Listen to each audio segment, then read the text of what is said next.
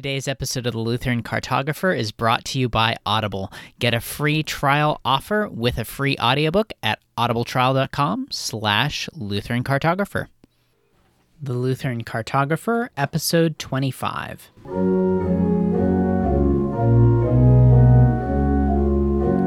Welcome to the Lutheran Cartographer, the podcast where we explore what it's like to be Lutheran in different places.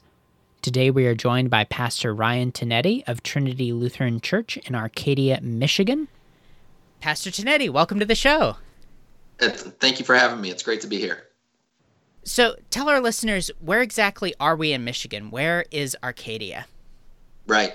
So if uh, they can all pull out their hands, as Michiganders are prone to do, right, and you look at your at your right hand, that gives you uh, roughly an idea of what Michigan looks like. Not to uh, slight our Upper Peninsula friends; they often get left out when we do the you know the hand map for Michigan. But uh, if you're doing that, um, Arcadia is up near the, the top of your pinky, depending on the size of your fingers. Um, but it's it's about three quarters of the way up the uh, West Michigan coastline, right on Lake Michigan.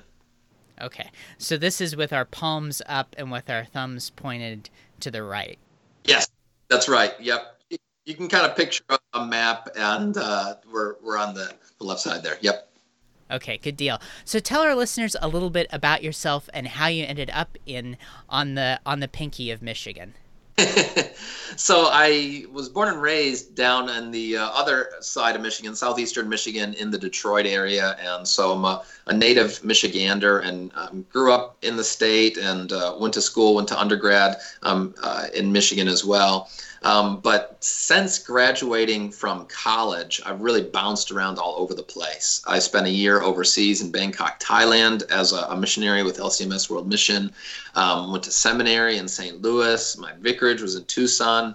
And then I've served two parishes prior to this one one in um, coastal California on Monterey Peninsula, and another one in uh, Washington State, in your state on the other side there in Spokane. And so I really been fortunate to be able to serve in some beautiful places and to be exposed to a, a lot of wonderful areas. And for me and, and for my family, I'm married and we've got four kids. Um, what I have always had a deep longing for is roots and for a connection to a community, especially a community of faith, but um, as well to be part of uh, to, to be part of a real place and um, in Arcadia, I first came across it. And we can talk more about how we happened upon this this small little town. But when I first visited here, it just gave me this deep sense of rootedness uh, that I found immediately appealing. And I, am not the only one, as many other folks who have made their way to Arcadia, either to live or to visit, um, could attest as well. And so, um, having come here, having visited, and receiving the call here, uh, it was just a, a natural fit for myself and for my family, and it's been a real blessing being here. That is a wonderful thing to feel that sense of connection. Yeah. So tell our listeners a little bit more about how that rootedness uh, here in Arcadia contrasts with some of the other places you've been. I mean, clearly people feel a sense of community in lots of different places. What makes Arcadia different than some of the other places that you've been? Sure. Well, first I would say is that all the places that we've been have been really wonderful. I've been very fortunate. I joke with folks, you know, call day. We just had the, the call days at the seminaries, and you'll hear a lot of guys are being called to, you know, Wrath of God Lutheran Church in Zap, North Dakota, something like this. and uh, so my, my first calls and to Faith Lutheran Church in Seaside, California, and everybody just looked at me like, well, you know, who did you have to pay to get that? uh, we've lived in some really uh, wonderful places in the desert, on the ocean, near the mountains. Um, but just take that that example of California and, and the Monterey area, which is a beautiful, wonderful area. Um, a lot of the population is, is very transient, though. Uh, you have the military, large military presence there, the Naval Postgraduate School, and also the, the Defense Language Institute. A lot of military folks. Many of our congregational members were military, and so they'll be um, passing through. There's universities as well, and um, that's great that's wonderful it's an opportunity for ministry but in terms of roots it wasn't quite able to develop that same sense of rootedness um, apart from the fact that the cost of living is just exceptionally high there um, yeah uh, in Washington State, our experience in Spokane was was different. It was more a place where you had a lot of folks who lived there, um, who were from there, and it you got a sense that it was a genuine community. But it was like um, all the other places I'd lived, a, a bigger city, uh, depending on what your frame of reference is. But Spokane's about a quarter million people. Again, I grew up in the Detroit area, which in that whole metro area is four or five million people. I'd only ever lived in cities, or at least large suburbs.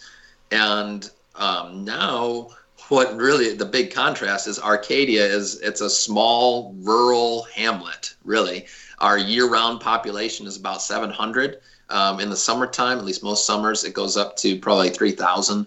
Um, but even then, you know, this is this is a small town, and it's it's off the beaten path in a lot of ways. Um, and so it's been a transition, but it's it's definitely a big contrast from everywhere else I've lived to be now rural and to be in the country obviously there's a lot of folks they grew up that way they don't know anything different for me it's it's quite different and there's a lot about that that i'm really enjoying that my family's enjoying as well. That is fantastic. So you mentioned earlier that there was a, a story behind how you found out about arcadia. Tell us that story. So um, arcadia for those uh, who don't know is most closely associated with Camp Arcadia. So Camp Arcadia is here. It's going to be celebrating its 100th anniversary in a couple of years. And uh, it's a Lutheran family camp. It's really like a resort camp uh, in a lot of ways. It's not um, like a lot of other uh, Lutheran camps where it's just for kids and summer camp. Instead, um, it's different in that A, it invites whole families to come for a week, and B, each week has speakers who come. They call them deans and lecturers. Um, it might be seminary professors, pastors, um, authors, uh, from throughout not only Lutherans but also throughout uh, other Christian denominations as well are invited to to come and speak, and so it really gives us gives it this sense of um, a place of Christian formation and education, as well as vacationing with God, which is kind of their tagline. So I, I got invited um, to be one of these deans or lecturers, I can't recall which. Um, uh, about five years ago, I got to know the, the camp director, Chip May, and invited me to come out. So we're coming out. This is in 2016, and and uh, as we're we're planning to have this visit up here, my wife, who grew up in Denver, is from Colorado. Um, she hears from her dad. She says, "So you guys are going to Arcadia?" She says, "Yeah." And he says, "You know, we've got kin from Arcadia." and uh, my wife Ann, she's like, really? A Michigan because she'd never lived in Michigan, and B this small little town up on the pinky of, of Michigan. Um, how could that be? Well, come to find out that my wife's great great great grandfather, three greats for those of you scoring at home, uh, was a guy by the name of Henry Starkey and he he came over from Milwaukee. He, he, initially came over from the old country, right, from Germany. Landed in Milwaukee, and uh, was part of Trinity Lutheran Church in Milwaukee, that one that had burned, the beautiful old church um, that had burned a, a, couple of years ago. And uh, in his retirement, he decided he wanted to start a town.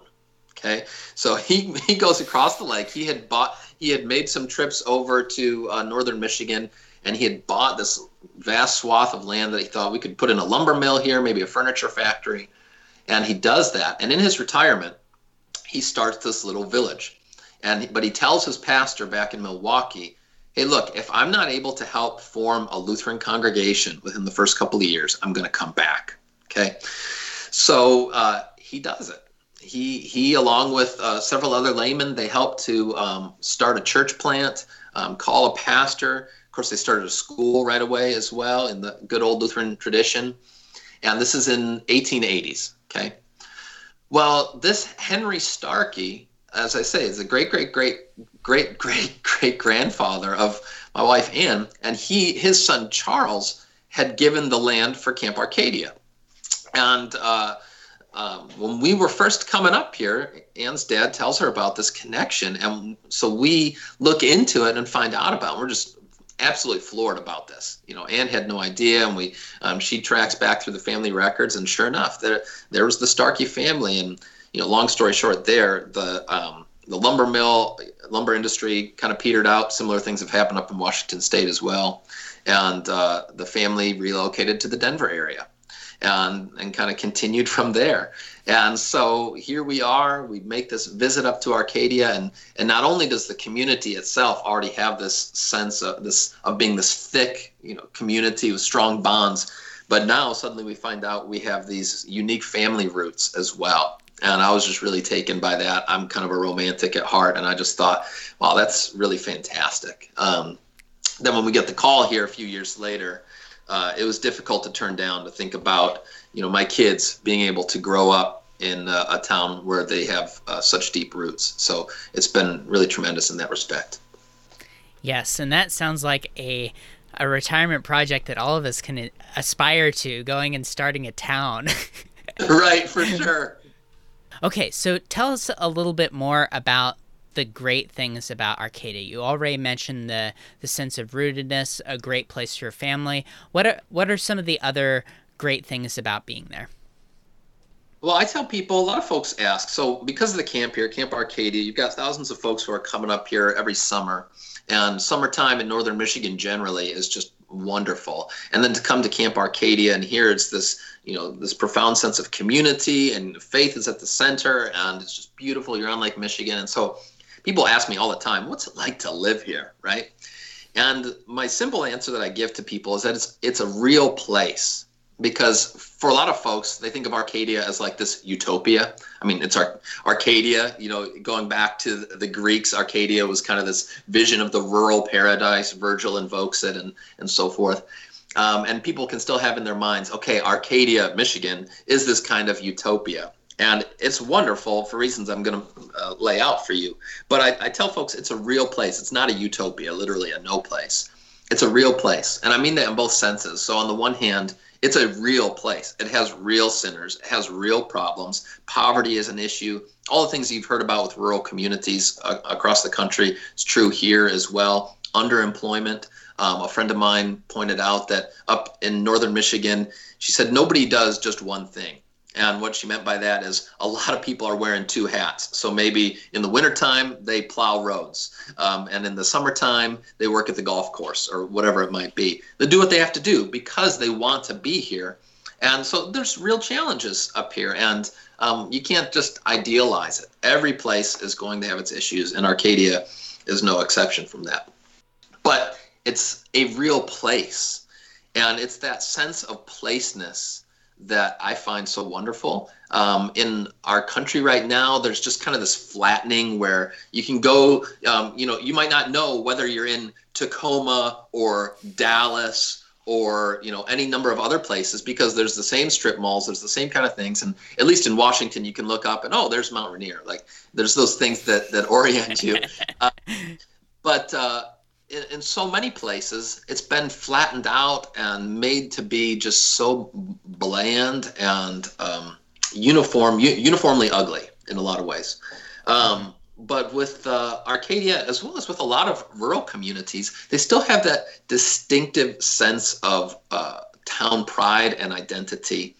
For us, a lot of it is shaped by, of course, our, our spot in creation um, our geographical location, um, but also just that, that sense of, as you say, of, of the community, the people caring for one another, caring about their place.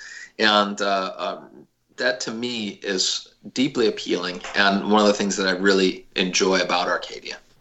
So that that sense of place and the sense of uniqueness, then that this isn't just any other corporate America blah sort of place. It's it's its own place. Yeah, that's. I think that's a big. Uh, that's a big part of it. And I mean, to go further with that, especially for us as Lutherans. Now, of course, not everybody will resonate with this to the same degree. If you're not um, a Christian, certainly if you're not uh, a Lutheran, that you wouldn't um, appreciate this so much. But with in Arcadia, you have in some ways kind of like a, a village where it's Lutheranism um, the other example of this from Michigan would be Frankenmuth, of course, where uh, it really is, was established as like this Lutheran mecca, to you know, kind of paradoxically put it that way. But um, where in Arcadia, the that Lutheran identity and the faith is really woven into it. I, so my undergrad was in sociology, and uh, I remember in a, we had a, a, sociology, urban sociology kind of class, and remember my professor saying you can tell a lot about a town by what is its tallest building. Okay, what's the structure that is the tallest there. And he gave the example in East Lansing, the tallest building was Hubbard Hall, and uh, it was a dorm dormitory, and spoke to the you know town's identity as a, a university town. You go to Chicago, it's going to be Sears Tower. Is it still called the Sears Tower? Um, you know, the tall building. Um, and you know, uh, showing commercial finance, etc. And you can do this in a lot of places. It's a you know, it's a heuristic. It's not always the case, but in Arcadia, the tallest structure and the, the tallest point is the church steeple. And even if you're to um, to go up, we have a spot uh, just north of town we call the Arcadia Overlook or Inspiration Point, and um, it's just this fantastic view on Lake Michigan. It's a few hundred feet above the town. And you look down on the town of Arcadia, and all you see are trees, the tops of trees, and then you see this church steeple coming up out of it, and it's just this remarkable view. But to me, it harkens back to an older um, view of town life where the church is at the center. And Henry Starkey platted it so that the Trinity Lutheran Church is literally at the center of the geographical center of town. Um, and we have our church bells, and that uh, created a controversy recently. I can share more of that if you're interested. Um, but those church bells that continue to call all people, whether or not they happen to believe, um, to a deeper sense of the transcendent, that God is present here. And um, that to me really marks it out that sense of the faith interwoven with the community with the church at the center and then spreading out um, to all of our neighbors so that we're a blessing even to those who are not not only not lutheran but not christian um, really makes it distinctive. Yeah okay so you've touched on earlier some of the challenges about being there you you briefly mentioned the poverty and the uh, underemployment would you speak a little bit more about some of the challenges about being in Arcadia? Yeah, for sure. I mean, of course, you talk to anybody from Northern Michigan, the first thing they're going to say is is the winter, right? And uh, my friend uh, Pastor Josh Lefevre, um, he mentioned this as well in your interview with him. Um, but I don't think that's quite right. I mean, if you're somebody who just does not like the snow, does not like winter, for sure, Northern Michigan, a lot of the Northern United States, is not for you. And I lived in Tucson, and I met those people who just so did not want snow that they were willing to put up with 110 degrees in it. You know what I mean? Um, but winter itself, to me, is is really beautiful, and uh, especially in what you know called the dead of winter in December, January, February, when you're getting you're regularly getting um, snowfall, and we average about 120 inches a year, about 10 feet of snow a, a year. Um, it's really beautiful. I mean, even growing up downstate Michigan, um, you know, you'd get to a point in January or certainly February where you're not getting a lot of snow and you just kind of get that gray stuff that's hanging around until March or April, and it's just ugly. And here we just are continually getting these regular snowfalls. And if you kind of embrace winter sports and, and getting outside in the wintertime, it's really uh, can be quite wonderful. Your question though was what are the challenges? And so the win- the dead of winter isn't the problem. The problem is more the shoulder seasons. This is one of the challenges is that it's not winter itself. It's it's uh, what we call late winter, okay, where you know March and, and even into April, where it's still cold, and you're like, what do I got to do to get some warmer weather around here? Uh, uh, th- those are the tougher times. Um, the other things, challenges. I mean, these this can kind of cut both ways. You you don't have the shopping and the entertainment options around here um, that you would in other places, and I you know I think that this can cut both ways for sure. I was at my barber, you know I've got a barber, uh, you're you're town barber guy, and uh, we were having a conversation. This was pre-COVID, obviously. Um, we were having a conversation about life up here, and he was also a transplant, and I said, you know, a lot of people talk about it that life is simpler up here. And I said, well, what, what do you think people mean by that? And he had a great answer to that. He said, it means fewer options.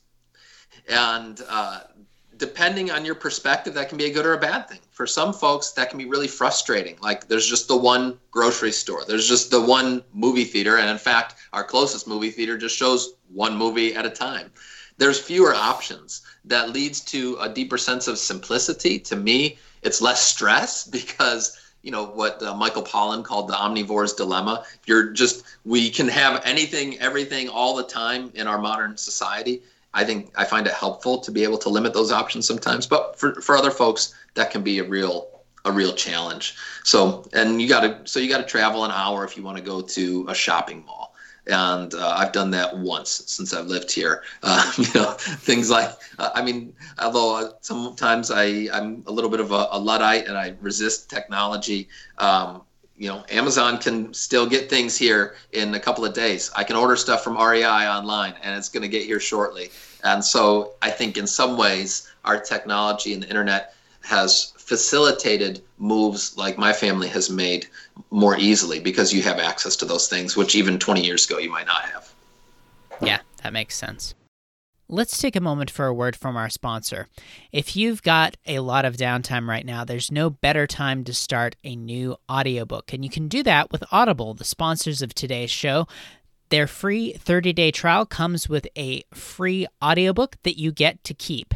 Check that trial out at audibletrial.com slash Lutheran Cartographer. Let's get back to our guest. So tell us a little bit about what it's like to be Lutheran in this place that was very intentionally planted to be Lutheran and has this Lutheran retreat center. What's it like? Yeah, so it, it really is, um, as I say, it's it's distinctive in that the faith really is part of that history of it, and it's still part of the the everyday presence of it. So um, within Arcadia, first let's talk about the church. So um, we're basically the only show in town right? Um, there's technically there's a, a, Methodist church, but they have about six or seven folks, and they only meet for for part of the year. Uh, so it's it's interesting for people just talk about Trinity Church. You know uh, that that it's a Lutheran church. If you're not part of our community, you know is is neither here nor there. It's just the church in Arcadia or the Arcadia Church, and uh, I think that that gives uh, a unique kind of air and, and, sense to the area where and then i'm kind of regarded as just the town pastor and uh, and something i really enjoy is that i'm able to minister to folks who may never darken the door on sunday right? But who still call when they're in need or um, just want somebody to talk to. I had a conversation with our town doctor last night because he just needed to um, you know unburden himself a little bit. And uh, so that's kind of unique in in its own way but then you can't have that conversation about what does it mean to be Lutheran in Arcadia without talking about Camp Arcadia, um, because for uh, five months out of the year, you've got this regular stream of visitors coming from all over the country. Um, not all Lutheran, but the vast majority of them, and you have just this rich worship life of you know we're having um, vespers several nights a week. We're doing Taizé services, so you've got um, things happening during the week in addition to our normal um, just kind of parish worship life mentioned before, you've got um, these lectures and Bible studies, and just that sense of of um, people who are bound together by a common faith.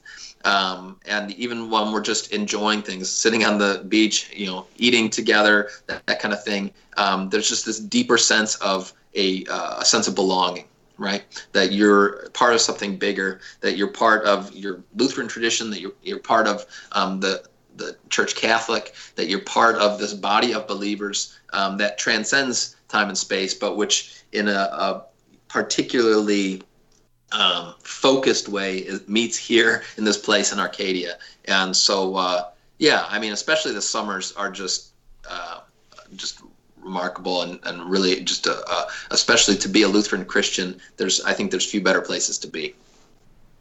Yeah, so let's talk a little bit more about the camp and how how the relationship between the church and the camp works.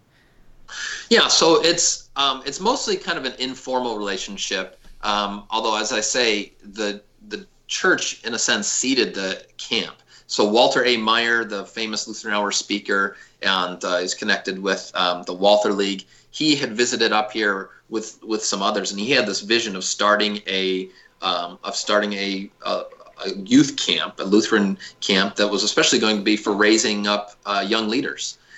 And he had visited up here. I can't recall what brought him into the area, but um, Charles Starkey, the son of, of Henry Starkey, took him on a tour, showed him around, and said, We're willing to donate, I think it was like 50 acres on, of Lake Michigan coastland, right? I mean, in dollars, you can only imagine what that would be worth um, because he really wanted Charles Starkey wanted to to see Walter A. Maier's vision come about, And so the church and members of the church had a hand in helping to start the camp. Um, since then, the camp has really, you know, blossomed and and grown um, so much over the last century. But there continues to be this um, continuity and connection. So, um, for instance, in the summertime, um, uh, one of the deans or the lecturers for the week will often preach at Trinity and I'll you know I'll serve as liturgist and, and celebrate the sacrament and so forth. But we'll have uh, have them preach, which is great. I mean, I get to hear some of the best preachers in our denomination coming through, and uh, it's really a, a, fantastic thing. Um, and then of course you've got folks who are um, members of the church are going to visit the camp. There's also what's called a cottage colony. So it started up um, not long after the camp started where people were like, hey, I really like it here. I'd like to be able to be here more often. And so they started this cottage colony of, I don't know, maybe 100, 100 homes. Most of them are seasonal, but probably a fifth of them are year round people um, who live there. And so they're strongly connected to the camp. They're also members of the church. Um, the camp director I mentioned before, Chip May, is my head elder. Um, so there's just a, a lot of connections uh, mostly informal and, and relational, um, but that kind of bind us together. And I mean, we're three blocks away, so. Excellent. So we've talked about a little bit uh, about your family. Tell us a little bit more about what it's like to raise a family there.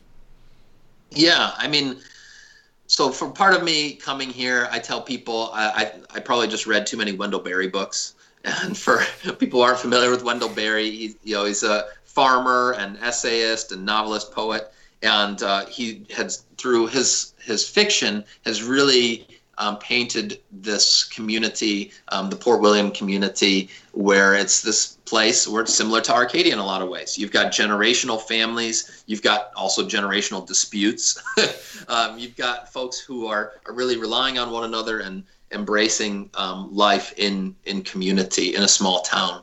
And like I said, I read a lot of Wendell Berry, and so there was something within me for that that I really longed for that for my kids. Having grown up in the suburbs, which you know has its own um, blessings and benefits, I really wanted them to be able to have a, a life that was more deeply connected to creation, where their faith um, was going to be front and center. Of course, I'm a pastor, so anywhere we live, that's, that's going to be true to a certain extent. But I really wanted that to be able to be cultivated and nurtured, and for them to be able to just enjoy being kids.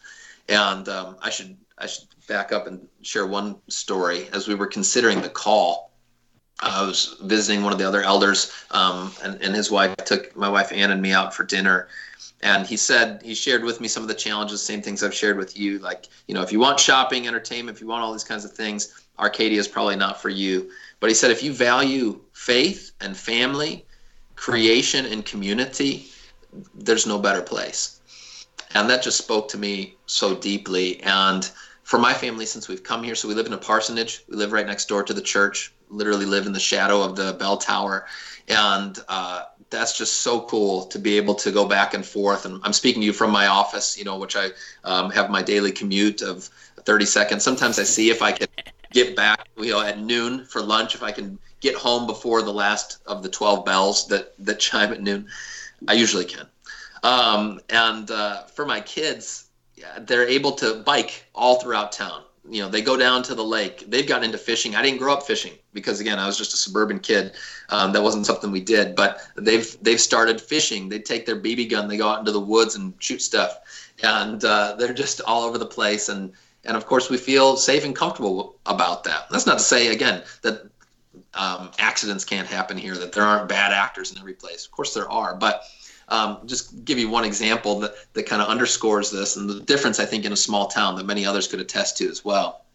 Um, neighbors will will tell me, "Hey, I saw your son Sam doing this. Is that okay if he does that?" You know, like there's just eyes around, and um, the downside of that is sometimes there's that fishbowl sense, right? Especially for the pastor, because people are kind of kind of watching. But you just have to roll with it and embrace it. And I think the upside of it is I get all these other uh, moms and dads, grandmas and grandpas that are keeping an eye on my kids and let me know if they're up to something that they shouldn't be. So um, it's a really it's a, a neat place to grow up in a lot of ways, and especially so for my kids with those other connections with the family I, that I mentioned before.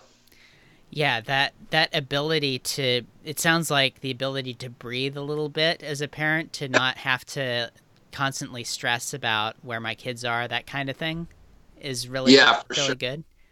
Yeah, I think um, you know, we, my wife and I, we fashion ourselves kind of free range uh, parents in, in, a lot of ways. Where we're like, hey, you guys go out, run around, and uh, an added benefit of having the the bell tower here and other local families attest to it as well is we just tell the kids, all right, six o'clock bell, you better get home.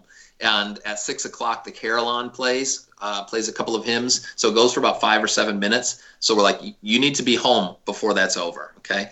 Um, so it gives them that sense of, even for the younger ones that can't tell time, that they, they hear that and you can hear it from all over town, right? So if they're out playing in the woods, if they're down um, by the waterside or wherever, they hear that, they know it's time to come home. And uh, yeah, it gives us that sense of, as you say, we're able to breathe. Of course, just being out in the country, um, that's true as well. Just that sense of you're not being crammed in. And um, during this season of quarantine, I've talked with friends downstate in the city and so forth, what life is like. And um, it's tough. But to be honest, I feel a little guilty saying it, Nicholas. Like during this quarantine, it hasn't been a huge shift for our family. We homeschool, we're continuing to homeschool, and we're getting outside and enjoying creation. And uh, so I feel very fortunate in in this season of sheltering in place that uh, we're still able to to get outside and keep our sanity. Yeah, that makes sense. So we should mention for our listeners that we're recording this on the 5th of May. And hopefully by the time you hear this, dear listener, things will have changed. But at least right. at the moment, a lot of states are still in the whatever you want to call it lockdown, house arrest, uh, right. enforced imprisonment, whatever you want to call it. Uh, let's let's talk a little bit about that just briefly, since this is a rather unique moment in history. What's I've heard a lot of different things about what's going on in Michigan. What's your perspective? Yeah, I mean, um, Governor Whitmer definitely took um, strong and decisive action early on um, to have sheltering in place and to tell folks, okay, you need you need to stay home, and um, it's really stretched further and further. And I won't get into the political aspects of it. Your listeners can uh, read up on that, but to be sure, it has been, uh, she made some really strong restrictions on travel, even to the point where, you know, you can't even go over to a friend's house, uh, this sort of thing. And so um, our congregation, like uh, the vast majority of congregations in Michigan, um, stopped gathering for, uh, for, for gathered worship. And it's, it has, it's changed the way that we go about things. But um, by the same token, we've still been able to, to do some things. We have um, a prayer walk through the woods in town that would encourage people to, to go on the way of the cross, we call it. Um, with the uh, church bells, it gives us that sense of still being connected to the congregation, the life of the church, even when we're not able to, to gather together. And just in, as far as Michigan more generally, um, yeah, it's. I think it's been really tough. Michigan's economy has been hit really hard. It's still very manufacturing centered, and even you know we're very agricultural up here. Um, but the the supply chain is kind of all messed up now because a lot of food it doesn't just go to grocery stores; it also goes to universities, to um, to dormitories, and so um, agriculture is it's just being felt all over the place. So uh, yeah, it's been it's been a challenge to be sure, and it's it's felt here even as it's felt in the cities too. I see. Okay, so let's transition to hidden gems or not so hidden gems in the area. If somebody's coming to Arcadia, let's say that they're they're coming to Camp Arcadia for the summer, what what kind of things in the area would you recommend that they definitely see? Yeah, so I mean, it definitely begins and ends with um, recreational opportunities, being out in creation.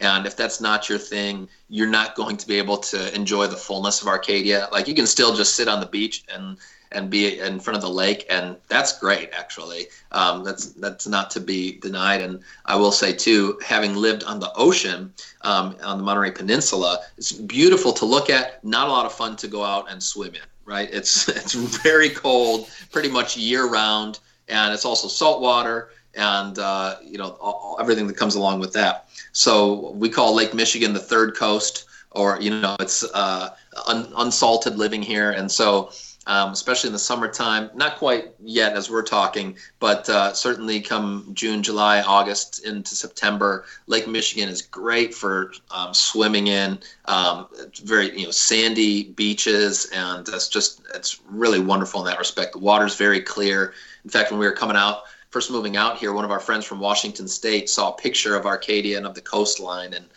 she says, I, I thought you were moving to Michigan. That looks like the Caribbean. And I said, Yeah, we call that the Caribbean of the Midwest. It's Lake Michigan.